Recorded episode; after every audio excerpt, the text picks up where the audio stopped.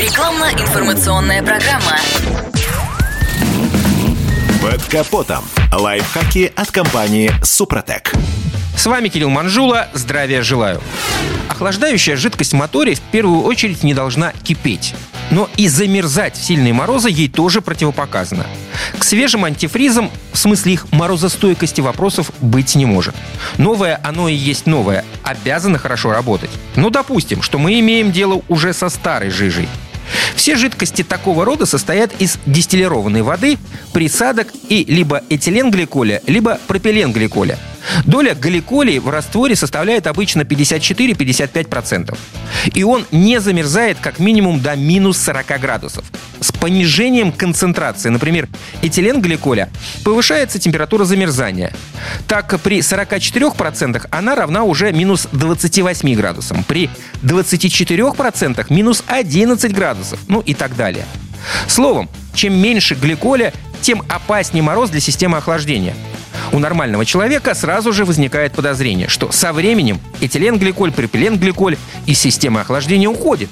Однако на деле первой из антифризов двигателей испаряется вода, а не гликоль. То есть старый антифриз со временем приобретает устойчивость к морозу. Например, при 70% этиленгликоля жидкость превращается в лед только при минус 70 градусах. Но есть нюанс. При дальнейшем росте концентрации гликоля температура замерзания снова начинает расти. При 85% это уже опять минус 40, а при 95% это всего лишь минус 20. Стопроцентный этиленгликоль твердеет при минус 13.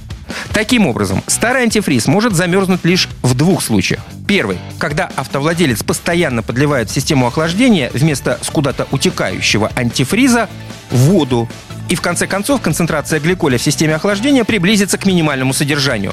Второй вариант – долив системы не водой, а не разбавленным концентратом антифриза. При таком сценарии доля этиленгликоля достигнет 100% и сделает возможным замерзание при вполне заурядных зимних температурах. Хотя в случае с пропиленовым антифризом Г13 этого не произойдет, поскольку его концентрат гарантированно остается жидким почти вплоть до минус 60 градусов. На этом пока все. С вами был Кирилл Манжула. Слушайте рубрику «Под капотом» и программу «Мой автомобиль» в подкастах на нашем сайте и в мобильном приложении «Радио КП», а в эфире с понедельника по четверг в 7 утра. И помните, мы не истина в последней инстанции, но направление указываем верное.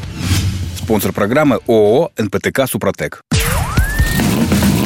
Под капотом. Лайфхаки от компании «Супротек».